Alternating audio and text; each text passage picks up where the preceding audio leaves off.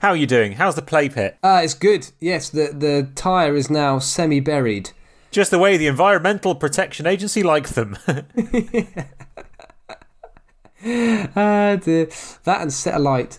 Um, Yeah. yeah. that's how they best they're best disposed of. this is Tom's new sandpit, by the way, a giant tractor tyre he got given by a farmer. Yeah, by far, it took four men to get it off the trailer, and once it was up, it was okay because you can roll it. And then we rolled it into the garden, put it down in the wrong place, and then uh, over the long weekend, we just had a public holiday. I had to attempt to lift said tyre and drop it into a hole I dug. Fortunately, you managed to do it with one hand because the four men who delivered the tyre were Oompa Loompas. and, and the tyre is, And in a fact, a, bicycle tyre. yeah. yeah, they I had no help at all, were they? On, Sam. Let's see how practical you are. How practical would you? So you've got a tyre that re- that would require probably.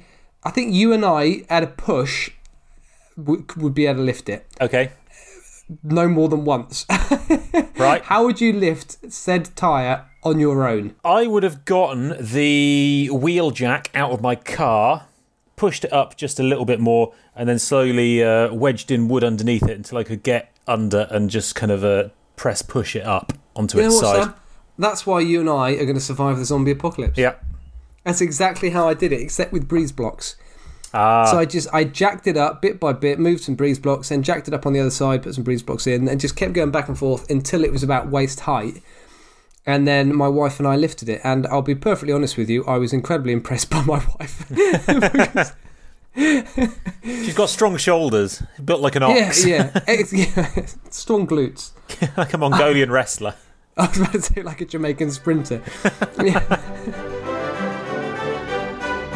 Hello and welcome to That Was Genius, the little history podcast in which two practically minded, heroically strong, zombie apocalypse surviving tyre lifting men, one of whom has lifted a tyre and one of whom has only lifted it theoretically, uh, but feels all the more stronger in his mind for it, discuss history stories on a theme each week. We decide the theme the week in advance or two weeks in advance. But everything else that happens is a bit of a surprise. And what is our topic this week, Tom? The topic is hobbies. It is Hobbies, hobbies, hobbies. Yes, last week was a patron exclusive. That was lies. This week it's hobbies. No, that was true. It was a patron exclusive. It was, and it was about lies, or was it? Are we lying? That's for another knows? episode. That's for a past episode. Only the patrons will know. And if you want to find out the truth, Yeah, sign up.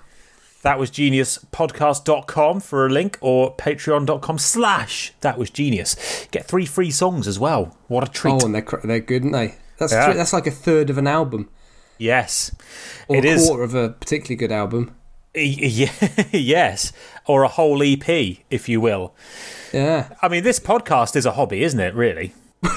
making fuck all money. Yeah, we're, we're certainly not doing it for the cash monies. That said, that was that did sound incredibly um, ungrateful to the to the twenty one people who at this point of recording have signed up. We are very thankful for them. That's very very kind We of are, them yes. for signing up. Yeah, on the subject of hobbies, and this is absolutely genuine. I've struggled a little bit with hay fever, and that's not a hobby, but gardening is, and I'm going to get onto the gardening. Um, I've been struggling with hay fever, and so I've started taking loratadine, and oh my god, has it affected my dreams? I'm having some really weird nights. I've actually stopped taking it because of the, some of the strange dreams I had, and here's one for you. Okay, this on. is a genuine dream I had. One morning, I woke up and I'd been dreaming about Monty Don. Um, in his posh care home in Bournemouth, we went to visit him. You see, in this Monty dream. Don, by the way, host of Gardener's World, a British TV icon that's older than time. Britain's favourite gardener, as he likes to remind us on innumerable occasions. Yes. And um, so, together with Monty Don, we went on a walk over a bridge to the bottom of Bournemouth High Street that was buzzing with people visiting innumerable penny arcades and shitty tat shops. Um, we then, later on in the day, took a, a bus tour to the red brick Norman Castle that sits on the Sugarloaf overlooking Southampton. A really fucking trippy dream. really weird. that was a genuine dream. Nice. Yeah. So I, I didn't come out of it with any Beatles albums, but I was having some really weird dreams. well, maybe we can make an episode on uh, on dreams. Maybe that should be our topic next week. Have we not done dreams yet? No, we haven't. That is a good one. Right. That's actually a good one. We'll do dreams. Dreams next week. That, unfortunately, Sam, is going to mean you're going to have to leave in that slightly weird anecdote. Uh, I can edit it down to less than four minutes. so, how have you found this week, Tom? yeah, good. I'm, I'm quite pleased with what I've achieved this week. I committed to, something archaeological because, Excellent. you know, lots of hobby archaeologists. there are. Um, I started with metal detecting, but I, I sort of didn't find as much as I wanted with that, and then I expanded my horizons um, just slightly to allow me to do a very inspired, silly thing, which we'll come on to. Good. How about you? Well, I, I went out with delusions of grandeur that I was going to find something not academic, but something a little bit uh, a little bit out there. But then uh, I didn't. I just came back to where I was inevitably always going to end up, which is an old English eccentric, and I've stuck with him. But I think he's probably one of the weirdest people we've ever talked about on this podcast, and I'm very much looking Okay. forward to talking about him. I uh, I did briefly look at the hobbies of dictators and despots. For example, did you know that Saddam Hussein wrote bad erotica, as did Benito Wow. Mussolini Wow. and Stalin. Did they exchange it? In slightly different time periods. I don't There's think no there was overlap. I don't think there was much No? in the way of overlap between Saddam Hussein and Benito Mussolini. There wasn't No. like a Michael Johnson, LeBron James sort of, I don't know, once played in a warm up match together. I don't No? think so. I think if I think in the movie they'd have to splice together scenes from uh, previous elements of the franchise, like they did with A Star Wars. like that famous picture of Churchill and Stalin. Yes. Well, speaking of Stalin, he had a very nice hobby, which uh, which I think you'll reading enjoy. Mussolini's erotica. He Well, collected, he collected well. Mussolini's books. well, Tom, Stalin collected drawings of male nudes, Uh, not females, only males, and he would. he'd collected these artistic drawings of male nudes and he would annotate them by drawing rude annotations and doodles on them. he would like draw cartoon knobs over the well written knobs, well drawn knobs. How strange. Yes, and he would also put eulogies to uh, quote unquote friends who'd been executed. Eulogies. Sorry, I had to execute you. right. On, yeah. Apparently, Tom. Right. Here's here's a quote from Stalin himself on a sketch of a man reaching for his genitals. Stalin wrote, "You need to work, not wank. Time for re-education." on a sketch of a man standing in front of a reclining woman, he noted, "Idiot, you've completely forgotten what to do." he roted that, did he? yeah, he wrote that in the. He roted that, Sam. Uh, did I say that? Oh, You whatever. said roted. Fine. We're laughing at Stalin, not me. Focus, Tom. Focus. He collected them, he doodled in them. Occasionally, yeah, he'd write eulogies to dead friends saying, uh, You ginger bar. One of them, I can't find the quote now, said, You ginger bastard, you'd still be here if you weren't such an airhead. Crikey, brutal. yeah. Right, who's going first? I want to go first this week. Oh, I wanted to go first. Oh, There's only one way of settling this. Flip something. oh Christ. Okay. Right, what evidence have we got of our hobbies in front of train us? Train set. Flip your train set, Sam. I've got I've got a receipt for a, a train related eBay purchase. Oh, what is the, the eBay purchase? Um, it's, a, a- it's a selection of trees placed just beside the bridge. Yeah, let's go with that. Slightly less geeky than it actually is. Come on, what is it? Uh, it's it's a microchip so that you can control your train from a computer. Nice. So you could Yeah. actually have it running upstairs. You don't even have to be there watching it. No, it's all on wi- it's all on Wi-Fi, You just turn it on, and there you go. and You I can turn it around, on and I can fuck off to the shops. can sit Multitasking, and Tom. watch telly. Now that's hobbies. Brilliant. So, do you want the side that has the price, which I will not be specifying on air because my wife listens to this podcast, or do you want the, or do you want the blank All side? my earnings from the last 18 months have been spent on this microchip. Um, I will have the on you, writing Tom. side. I'm a podcast producer. That's zero. You'll have the writing side. Okay, flipping it now. Ah, it's blank side up, Tom. Well, you go first then. I'm going first. Get in. Right, pop, pop that away somewhere it will never be accidentally found. Okay.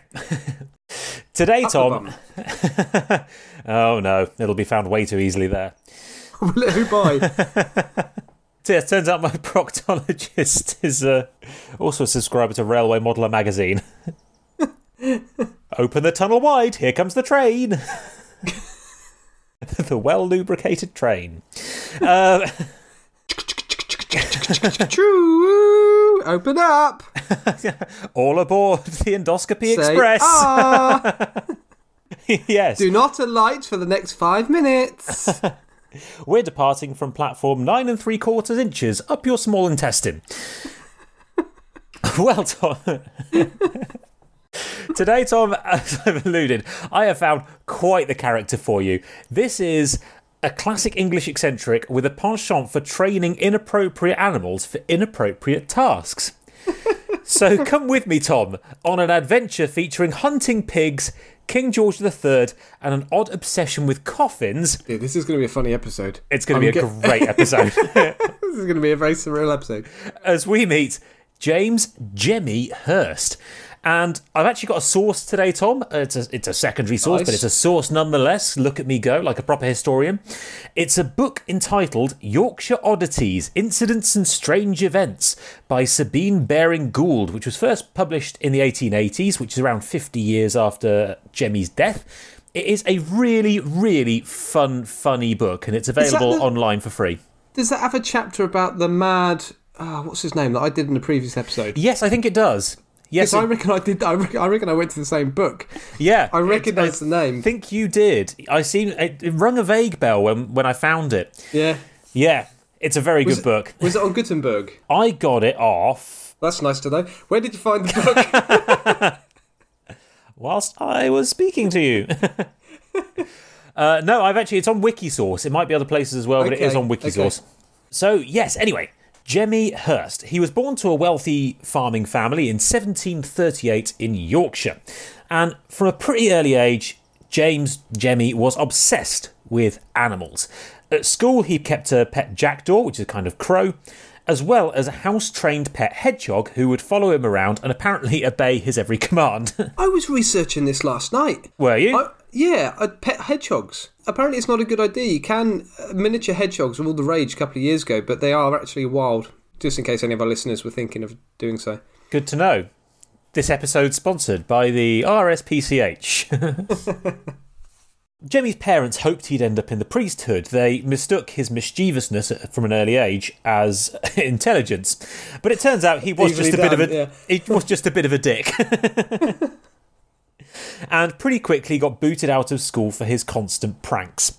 Now, originally, I was go- I wrote a joke. I was going to tell a joke here about the hedgehog hiding in the teacher's chair to spike him up the bum, and the crow stealing his glasses. Right. And then I found out that in fact he did steal the glass out of the principal's spectacles, so that his finger went right through them when he tried to clean them. He did. He did hide a needle in the teacher's chair so that when he sat down it spiked him in the bum. He also stole a schoolmaster's pet pig and rode it around the yard like a horse. Right. And at what point did their parents think this was related to his intelligence? All the time. They were convinced that he was a genius. I won't lie, Tom. It's a funny story in some respects with what he did to animals. He was also a bit of a dick to animals. At one point, he tied the two school's mousing cats' legs together so that they fought viciously and couldn't get apart until someone had to get in and untangle them with the result of quite a lot of blood loss. Right. And he finally got kicked out of school for stealing the headmaster's fishing rod one day, leaning out of his office window, and hooking the headmaster's ginger wig off his head during break time, That is funny. reeling it up so that it was just out of reach, and then popping the fishing rod into a flag a flagpole just outside the office. That's that's. I mean, that is That that's, classic Beano. that's exactly what I was going to say. Beano stuff. That is Roger the Dodger stuff. That's cracking. Absolutely. This guy was was true Beano. So his parents pretty much gave up trying to get him back into school. He made it perfectly clear to them that he was going to behave this way regardless of where they sent him. So they more or less left him to do his own thing, which was mostly training pigs and cows to be ridden like horses whilst walking around with a hedgehog on a lead until he eventually became an apprentice leather tanner, where after noticing his hedgehog curled up on a leather shirt one day, he invented bondage gear, Tom. Hey. That's So not true. That's not true. No, no. no. Whilst doing this, he fell in love with the tanner's daughter, and the pair were engaged to be married. Unfortunately, this is where it all started to go wrong for poor Jemmy. One day, his girlfriend fell into a river, and whilst he rescued her, she contracted and died of smallpox shortly afterwards. hey! Oh, you told me it was going to be a funny story. Oh yeah, yeah, you knew it was coming. Oh, what a what a punchline. Uh, so Jemmy, already weak from the river rescue and now also heartbroken, fell into what was called at the time a brain fever. It was possibly encephalitis or scarlet fever, which he may have caught from the river whilst uh, trying to rescue his girlfriend. Now, apparently, he did make a full recovery, other than coming out of the other side a little mm, loopy. Although you could argue that he'd been a little odd beforehand, given you know the pet hedgehog. yeah, yeah, and riding around on pigs. and riding around on pigs. Yeah. Anyway, he was, by this point, insane. And shortly after his recovery, to cheer himself up, he bought himself a pet bull. A massive and incredibly aggressive thing called Jupiter, which he oh, God, decided. that's a good name for an aggressive bull. I know, isn't it? What a brilliant name. Which he decided that he would train to ride as his new horse, including teaching it to jump and perform dressage, so kind of walking Wow. delicately from side to side. The first time he got on, it did not go well, and the bull started kicking and thrashing. Quote, Jemmy held fast, and Jupiter, finding he could not thus dislodge his rider, set off, tearing across the paddock towards a thick, quickset hedge at the bottom. But instead of leaping it, as Jemmy expected, the bull ran against the fence and precipitated his rider over the hedge and into the ditch on the other side. Jemmy was unhurt except for a few scratches and some rents in his garments and patches of mud, and picking himself up, raced after Jupiter, nothing daunted, caught him, remounted him, and mastered the beast. After this, he rode Jupiter daily, to the great amusement of people generally, especially when he trotted into Snaith on market days, on the back of the now docile bull. Brave. You wouldn't mess with him, though, would you? you wouldn't mess with him. It turned up on the back of a bull called Jupiter. Quite the cowboy. Quite the Yorkshire cowboy. Just a Yorkshire cowboy. Riding over moors with the pie in my hand and the sun on my back. Yorkshire cowboy. You did well there. You did well there. Thanks. I've been desperately trying to work out a way of getting night fever in, but changing the words to brain fever. the opportunity didn't arise. brain fever, brain fever. You've got encephalitis. You've got some swelling on your brain. You've got brain fever, brain fever. You don't know what you're doing because you're certifiably insane. As John Travolta rides a bull down the street, Whilst shouting, camera focusing on the bull's feet. whilst John Travolta shouts, "Wibble." Honestly, this where this is going, we're nearly at the point of true insanity. This is going full Blackadder, pencils up your nose and shouting "Wibble" madness. so, another hilarious punchline. Pretty soon after this, his dad died. Ah! Hey, never guess what? Never guess what happened after this. because 18th century sad things happened and he had literally no interest in the family farm which he sold instead investing his cash in corn and potato stocks and making a small fortune in the process and with cash tom came the freedom to be as fucking mental as he liked including in his dress sense quote his dress was as extraordinary as his mount, uh, the Jupiter the bull, for he wore a broad brimmed hat of lambskin, fully nine feet in circumference. Nice. His waistcoat was like Joseph's coat of many colours, made of patchwork. His breeches were of listings of various colours, plaited together by his housekeeper, and he wore bright yellow boots. So essentially, Tom, Elton John. so you've got this little man riding around town on an enormous bull wearing a huge furry sombrero and a Technicolor dream coat. he was also known, Tom, to wear large multicoloured feather boas. right. And Right. Liberace esque. very, very much so, yes. He was uh, very into hunting, and whilst tearing through the countryside on Jupiter hunting foxes, With his nine foot hat. with his nine foot hat on and his Technicolor dream coat, he would be accompanied by a pack of self trained hunting pigs. Self trained. As in the pigs trained themselves. Well, yes, Tom, you train one of them and then it just spreads the good news amongst it. very intelligent animals, very intelligent animals. never guessed what I've learned. I've learned how to hunt. You'll love it. Come on, join me. That just sounds like a public school boy. yeah, yeah. It's like half the Conservative cabinet. So, yes, he trained a pack of pigs to hunt after seeing that they were, in fact, quite good at following a trail, which is why obviously they're used for truffling. Which must have been quite the fucking sight over the Yorkshire moors. a man with a giant bull surrounded by rabid pigs Sam, wearing a nine foot sombrero. to be honest with you, Sam, fat pigs trying to chase after a fox sounds a little bit like you what you and I would look like trying to run a marathon, doesn't yes. it? Not really getting Not really getting any closer to the finish line. huffing and puffing and trying our hardest, but not really making much progress. No. Mu- Much, I imagine, like the fucking bull. what an absolute treat for the people of Yorkshire. And the foxes, for that yeah, matter. absolutely. Yeah, no, in no danger whatsoever. From the Yorkshire cowboy. Riding over there in a fucking giant hat. He's a Yorkshire cowboy. With a posse of pigs and a feather wig. Anyway, that song, I'm sure we'll revisit, revisit that song later. What's the original? Because I, I know the song. It's um, I think I, it's not Rhinestone Cowboy. It, uh, well, it's vaguely Rhinestone Cowboy, but I'm sure I've not got the tune right. Oh yeah, yeah, okay. It's the yeah, yeah. I knew of the song, but I couldn't join you because I didn't know the song well enough. But I knew the song you were trying to do. Yeah, I think it is a song about a guy in Yorkshire who thinks he's a cowboy and Yeah, I think that's dresses, the dresses original, up like yeah. Elvis. Yeah, Yeah, yeah, yeah. With with hunting pigs. Yeah, With- yeah, that's one. Yeah. yeah, that's right. Yeah. Actually, given that he was uh, known as Jemmy Hirst, he could be the Rhinestone Cowboy, the original and best. Yes. Not content with simply riding on Jupiter's back, he then set to train the bull to pull a cart. Now, obviously, there's nothing especially unusual here.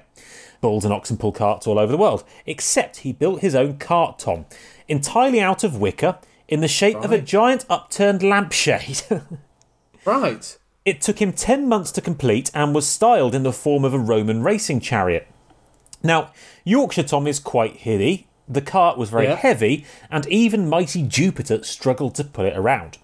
Now, Jemmy had a second, arguably less successful hobby, and that was harnessing the power of the wind. So he tried to build several unsuccessful windmills over his uh, career as a f- farmer slash corn investor, and had also tried at one point to build a set of wings for himself, which he tested by leaping from the mast of a tall ship into the Humber at low tide, getting thoroughly stuck in the mud, and and only really being visible by his giant hat. Sounds Much like to- a Red Bull event, doesn't it it? re- yes, it does. Exactly that. Yeah.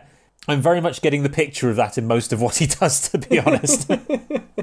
so, yeah, he was stuck in the Humber mud flats at low tide, only visible because of his giant hat, much to the, much to, much to the amusement of everyone else. In his flotation device feather boa. yeah. So, yes, not very good at building windmills, not very good at building wings. But this time, Tom, this time he was going to master the power of the breeze. And so he stuck them. So. Power of breeze. a force when I wheeze. oh, I, I can't. I gotta carry on. The moment's gone. There was a song, it nearly happened, it didn't happen. So he stuck a massive sail, a ship's sail, onto his carriage to help Jupiter along. This failed dismally to begin with, until one day he got a sailor, you know, someone qualified to work with sails, to help him rig the cart. Pretty quickly, he caught a good breeze on the way down into Pontefract and began to career towards the town, Jupiter having to pick up a full gallop to avoid being crushed by the cart behind him. People saw this enormous wicker landship with a raging, terrified bull flying into. Puffin coming out of his nose. smoke and sparks flying off his hooves. And he, yeah, he absolutely bombed it down into the town of Pontefract, obviously in Yorkshire. And, and a crowd gathered to see what was happening. He pretty quickly lost control as soon as he had to go around any kind of corner and smashed through the window of a dressmaker's shop, completely ruining the shop. He was carried to the nearest pub, bruised and cut, but feeling rather triumphant that his plan had eventually worked, where in celebration he bought everyone drinks to celebrate his successful quote unquote journey. Getting the locals absolutely hammered. When he tried to leave the town, he discovered that the magistrate had seized his cart for criminal damage. But the locals nearly rioted before hitching themselves to the cart and pulling him home up the hill, hailing him as a hero. He was, Wow. however, given a lifetime ban from the town of Pontefract by the local judge. That started very Beano and it ended very um, Roy of the Rovers. It did, yeah. then being carried up aloft. Carried aloft as a hero by the drunken people of Pontefract. One of his other hobbies was uh, was obviously the, the wind, but among his other animal related hobbies, some were mm, equally bizarre but also quite cruel. He was a fan of otter baiting and once nearly died res- once nearly died wrestling an otter. Rest, I mean, that's the way you'd want to go, isn't it? How do, how do you even fucking wrestle an otter? But, but there we go. He dived. He They're basically slippery things, aren't they? they are. Well, he dived into a, a lake after it, and apparently it fought back. in, in, the otter thought, well, I'm having a bit of you. yeah. Fuck you, you giant hatted twat. Usually I'd run away, but a twat with a feather boa. yeah. There's one thing I hate. Well, the, the otter dragged him under. He very nearly drowned. He wasn't a tall man. It was nothing to do with a giant hat. no, getting in his way or getting tangled in his own feather boa. Yeah, he was essentially waterboarding himself with, with this giant hat. So, so yes, he nearly died wrestling wrestling an otter. And he was also a fan of bear baiting, and also, slightly less surprisingly, once nearly died after deciding to hit his pet bear Nicholas. So he twatted the bear, the bear twatted him back, and he ended up badly injured in hospital Was for bear, three was weeks. the bear called Nicholas? The bear was called Nicholas, yes. Oh, okay. It, it wasn't trying to hit him so hard that his pants fell down. No, no, no, it wasn't Okay, a Nicholas wasn't- bear. No, it wasn't okay, a bear okay. with no sense of modesty, or in fact, Winnie the Pooh, who is a Nicholas bear. Yeah, yes. Unlike Paddington, No, who was a very a wonderful pair of trousers. Yes, a very wonderfully bepanted bear for our American audience. Bepanted. But uh, yes, Nicholas was much more like uh, a highly violent Winnie the Pooh. Winnie the Pooh on bath salts, crystal meth.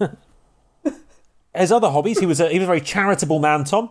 He used to blow his hunting horn to invite the poor and starving of the area to high tea. And when they arrived at his Nothing more condescending than treating them like animals. yep, Right, your food's in the trough. Well, well, Tom, you say the trough. You're not too far wrong. He used to serve them out of his favourite coffin. His favourite coffin. yes. Wow. An empty coffin or one that he'd just collected from the local graveyard? oh, that's a nice one. If anyone had a, a bit of change to spare, which they probably didn't, given they were answering the call of a hunting horn to come and be served tea and cake out You'd of a coffin, coffin. Yeah. for the princely sum of a penny, those who wished could sit in the very coffin he'd had made for himself, which he kept in his front room, and which featured a full living room, windows, and carpets. Nice. it was essentially a Wendy house. Did he sleep in it? no, but he was buried in it. He was buried in the thing. So he did have his longest sleep in it. He did, yes. Miniature, like miniature rooms. Not yeah, yeah, not a full size. You know, no, no, no, Not like a, for example, a pyramid. no. It was more of a London bedsit in real size. Yeah, yeah. you know, three London Airbnb. three square meters.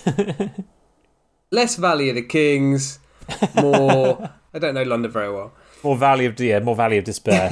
now, all of this, Tom, unsurprisingly, got him a bit of a reputation, and his name even reached the ears of the king himself, George III, whose secretary wrote to Jemmy asking him to come to court. To which he got the reply, quote, "My lord, I have received thy letter stating His Majesty's wish to see me. What does His Majesty wish to see me for? I'm not related to him, and I don't owe him anything that I know of, so I can't conceive what he wants with me. I suspect thou hast been telling him what queer clothes I wear and such like.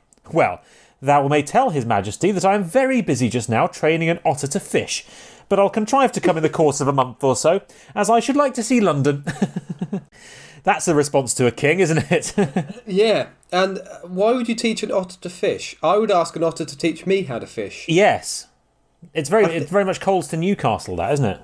Yeah, that's kind of the otter's speciality. Maybe he taught. That and wrestling, yeah, he taught. Yeah, headlocks, half Yeah. Nelsons. the otter taught him to wrestle. I'm a wrestling otter. You see, never caught a fish in my life maybe, maybe that's maybe that's why the otter nearly got him. Maybe the otter just twatted him over the head with a steel chair. because he thought he was the Undertaker with his giant hat. yes, there's a mental image. The tail from the lake. As he turns around and slaps him with his tail. Pow, pow, pow. Well, that's the cut. Crowd go wild. That's the cartoon to go with this episode, isn't it? Oh yeah, God. before, What am I- before he tags in a hunting Can't draw animals. before he tags in a hunting pig. So yes, when Jemmy did eventually show up in London, he made quite the scene. Quote again: He had an entirely new suit made, a new lambskin hat of the old dimensions, still with the uh, the great nine foot Stetson. An otter skin coat lined Sounds with. like a twat, I know. I mean, trying to use a urinal next to the guy must have been unpleasant. Well, unless it was raining and it was an outdoor urinal. well, he was quite a short man. You'd have to squat down. So good if you'd taken a shit in the urinal. yes, uh, well, yeah. In that case, Perfect. I don't suppose you'd mind if I just sort of took a bit of shelter, would you?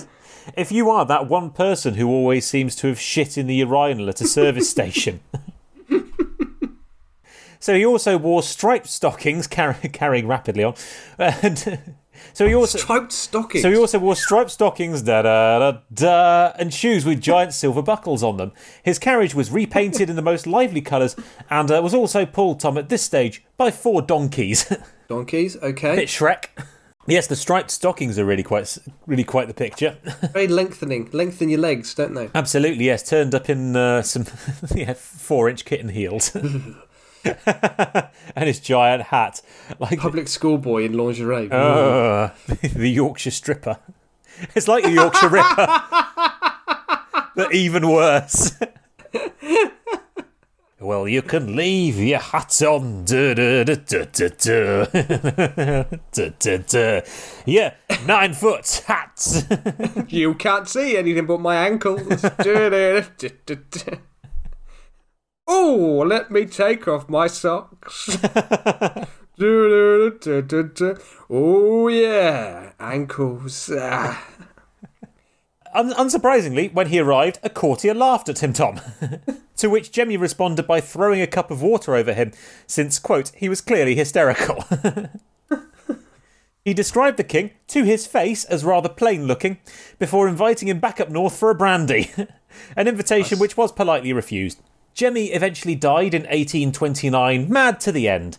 In his will, he left £12 to 12 old maids who were ordered to follow his coffin, and to two musicians, a fiddler and a piper, who were to play happy songs as they went along.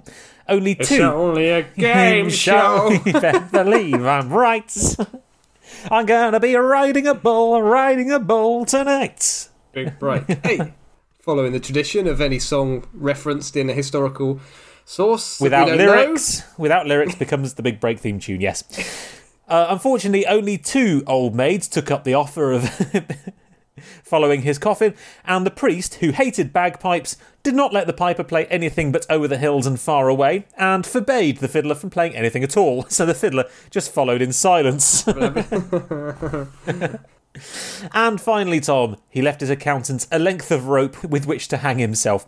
So there we go, Tom. Jemmy Hirst, animal trainer, hat fanatic, strange philanthropist, and nutcase.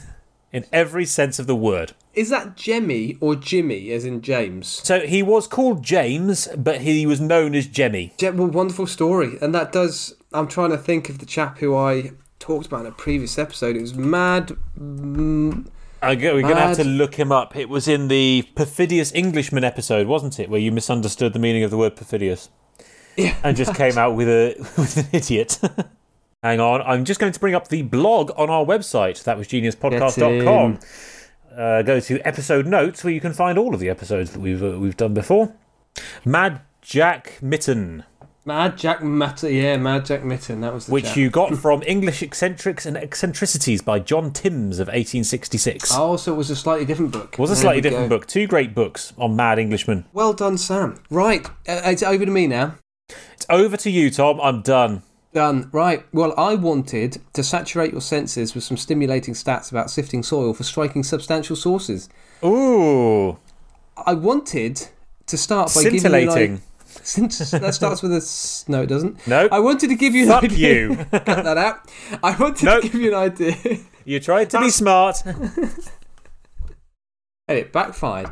I wanted to give you an idea of how many volunteer archaeologists there are in the UK, because as I mentioned at the start, I'm doing archae- archaeology this week. Um, and where would I possibly begin on such an exciting quest? Well, yeah, that's right. The State of Archaeological Market 2018 report. Oh, hello. Oh, yeah.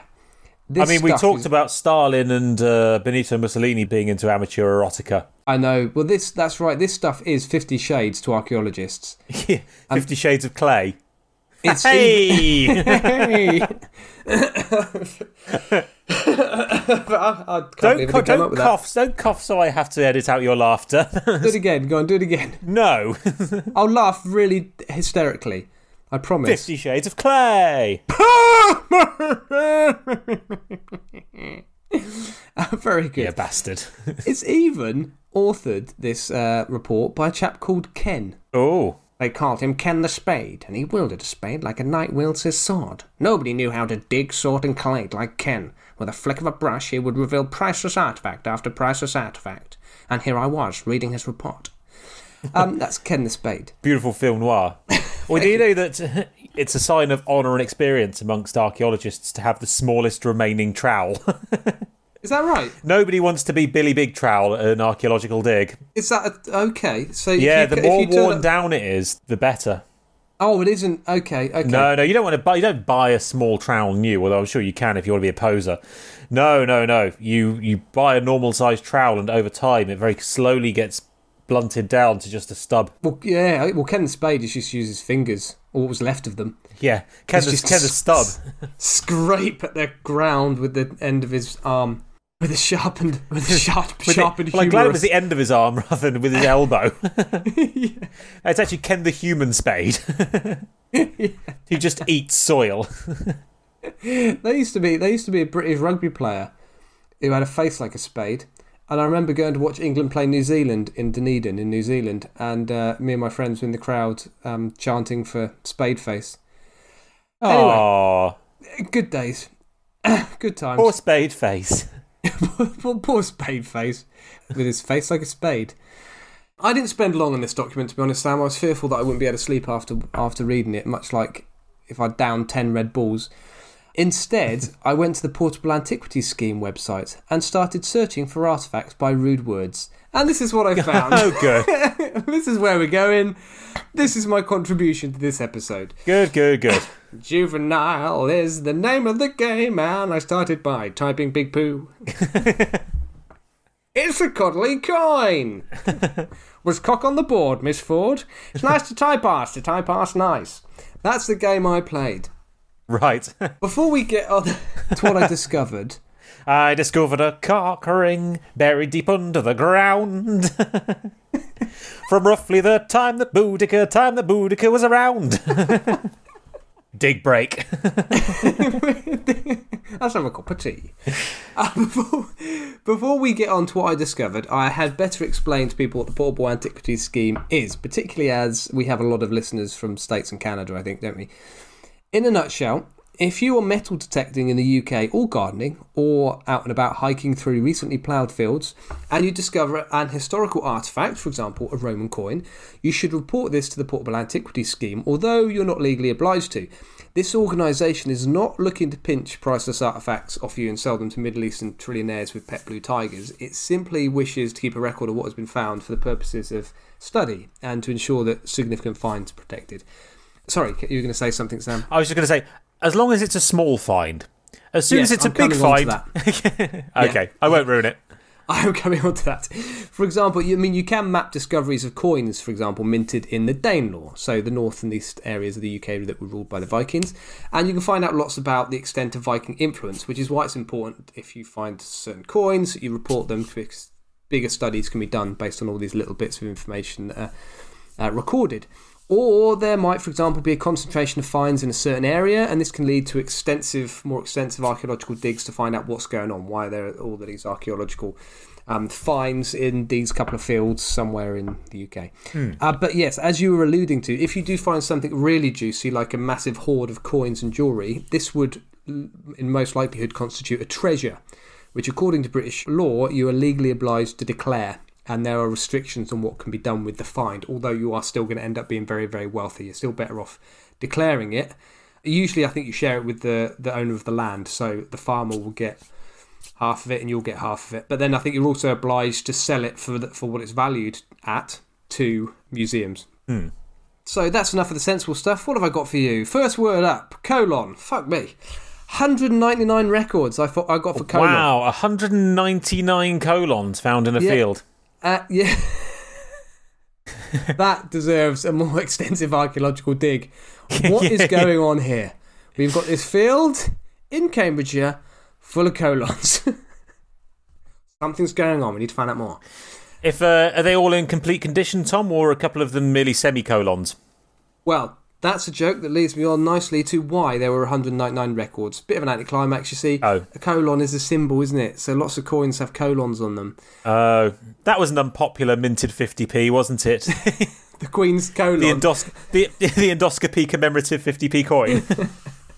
You can tell who was regent at the time by their colon.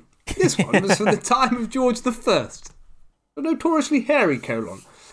So I had to get a bit more um, specific, less ambiguous. So I went for rectum, no results, unfortunately. Uh, Arse, get out of here, one result. Oh, go on.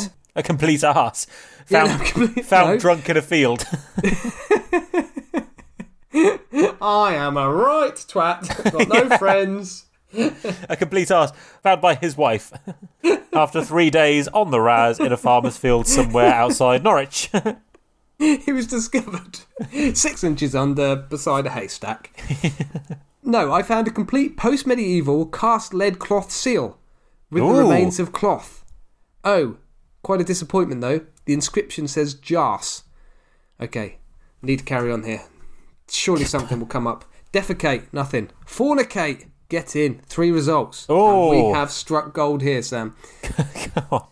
The first result is a Roman object yet to be classified, found in Nottinghamshire, so um, quite a recent find probably. And I'm just gonna I'm just gonna go straight to reading the description, s- only slightly abbreviated because it does better than I could ever do. Okay. I just imagine a stuffy old bearded archaeologist making note of this in a sort of darkened museum room somewhere. An erotic scene depicted in relief on one side. This involves two naked figures, a young man to the left and another party of indeterminate gender to the right. The young man crouches with knees flexed as he thrusts a long rod with a slightly swollen mid part into the rear of the other figure, who is bent over with flexed knee to receive it in the hind quarters. The latter participant may be looking back towards its companion, perhaps contributing to a pointed appearance of the head. One arm, the left, is crooked behind the figure's back, perhaps offering guidance to the intruding object. the other, also crooked at the elbow, is held in front. A globular object, perhaps a vessel, and a vertical surface, perhaps a wall offering support, appear immediately in front of the figure to the right. That's half of it.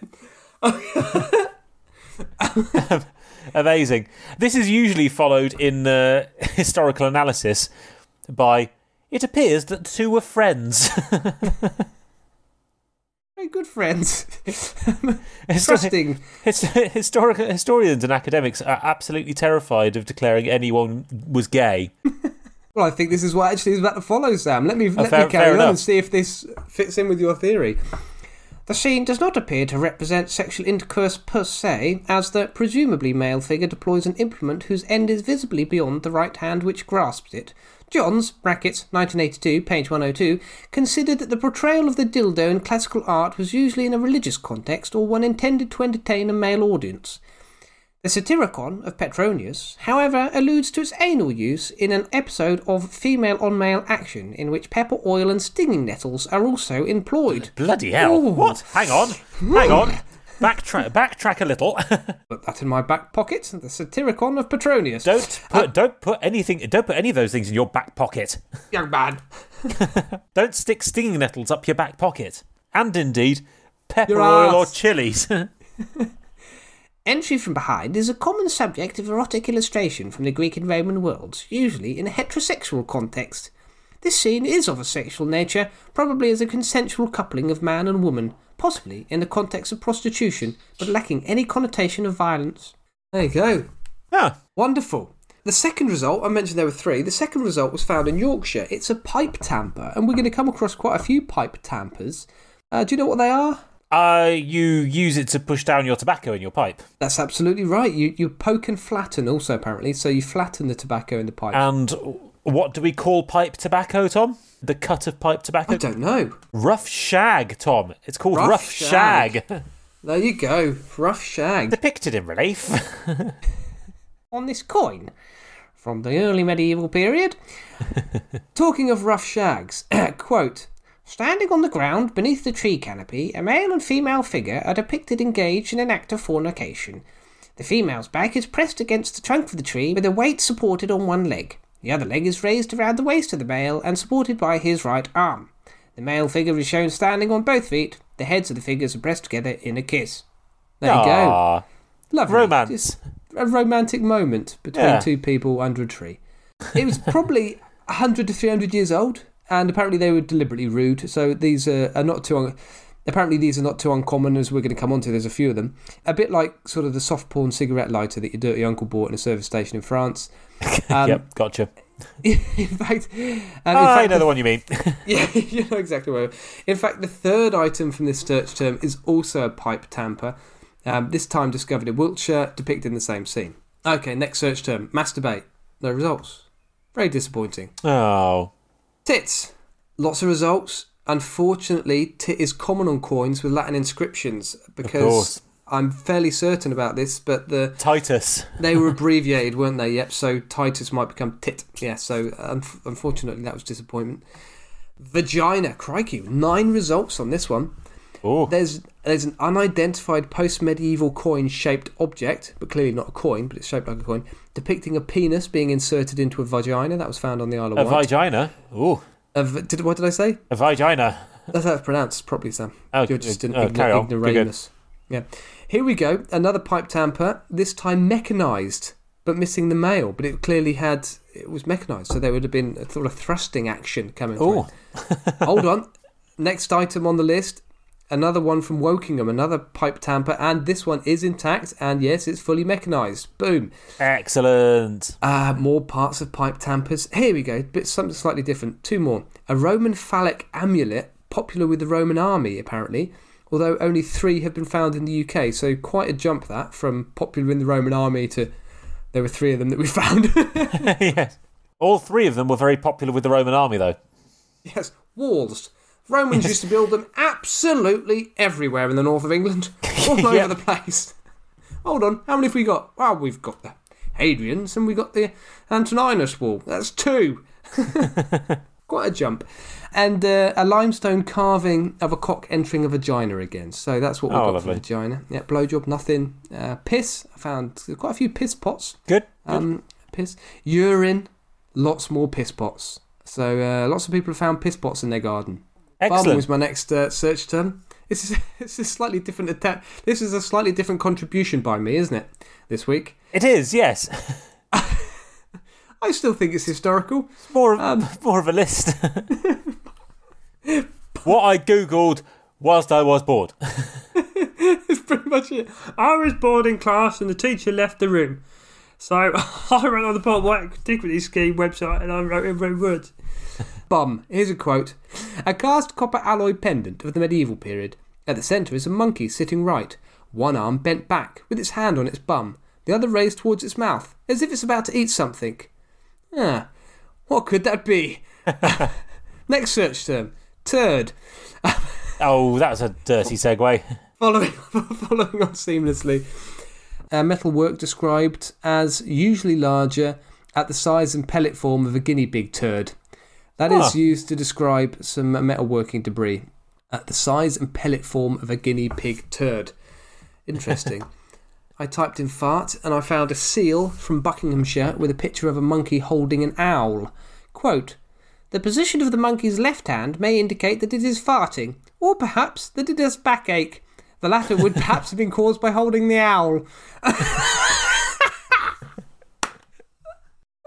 Gold! Gold! Um, I've got about three more pages this time. Definitely fart. Uh, definitely a fart. So, yes, so. backache. Well, it'd have to be a big fart, wouldn't it, if it's causing backache? Uh, well, yes. I mean, the person who wrote that sounds as if they're writing, they're writing from experience. Got a terrible slip disc in my lumbar. Strap wind sets it off something rotten. Talking about something rotten when it comes out, crikey. I let it rip so badly. It, liter- it literally shattered say- my spinal cord. I said, "By Jupiter." And, he, and Jupiter said, "Got out to do with me." That's bit, that was quite something. I would have been proud of that, said Jupiter. And then I typed vomit. I like this one, Sam. oh God. A, a jeton. Have you heard of a jeton before? No, what's a jeton? A jeton is like a token, a medal, or a poker chip. So it's just like a, it's shaped like a coin. And I think these were used often by accountants. Coins tend to be. No, not. It was like um, almost like uh, abacus, or in games. I think these these things okay, were used. So right, right, right, right. Whoever has recorded this find has described it in great, great detail, Sam. The intricate images on both sides, images with deeper meaning. On one side, a Spanish man holding a goblet, a candlestick. He also has a watch on a chain and a bag of money. He stands on scales. This sounds very metaphorical. On the other side, two men. Between the two men is a complicated image. From what I can make out, uh, something involving a skull and a money bag hanging from a cross. One of the gentlemen has a pair of compasses, a square, and a plumb line. The other man uh, holds a book and the lead of a dog. The dog is in the process of vomiting. So normal, and then the artist. I like that one. Oh dear, I quite enjoyed that one. And this is my favourite of them all, Sam. So this is the one I'm going to wrap up with.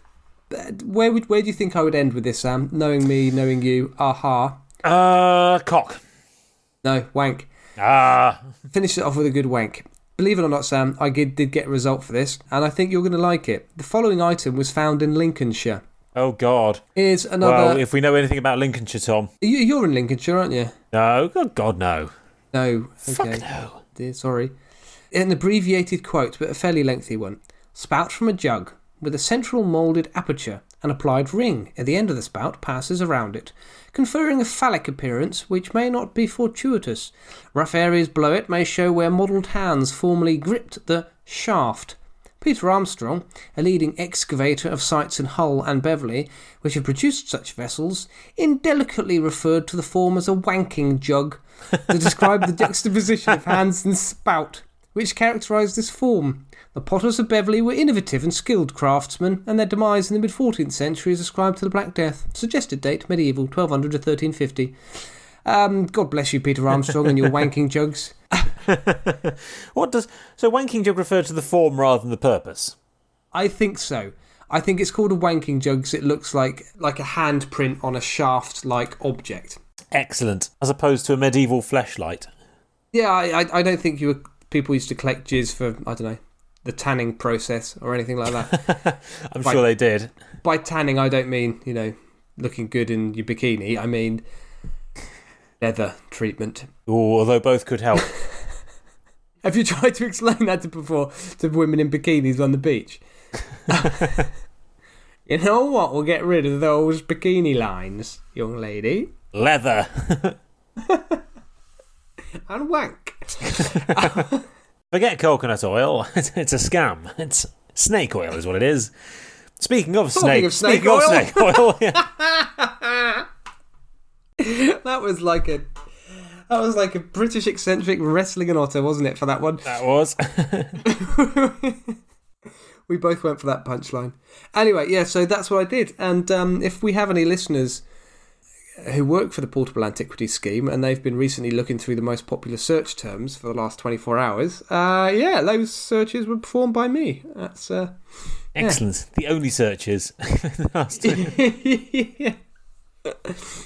No, I think we both know that all the academics are just searching up poo, bum, wank, jizz.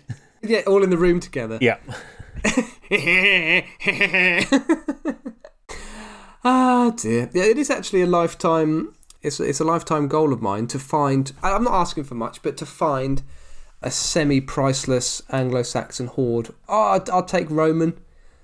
I'd probably take a Viking as well, but I just want to find a gold hoard somewhere. That's, not too much Um, to ask, is it? No, and I live in a good part of the country. I do. I do. You, You know, do? If I so if I see an upturned tree after a storm, I have a quick poke around underneath it. Good thinking. Yeah, just have a quick nosy. I'm just, you know, I'm just alert to it. I'm just alert to it. And you would not believe, I've we've been doing a lot of gardening since we moved into this property, uh, me and my boys, and we have found some some serious treasure in our garden. What have you found, really Tom? have. What have you found have other than a half buried tractor tyre? Two old, And that's just something I'm leaving for future owners because I just like to pass things on. What we? Well, we found just heaps and heaps of pottery. It's all broken, obviously.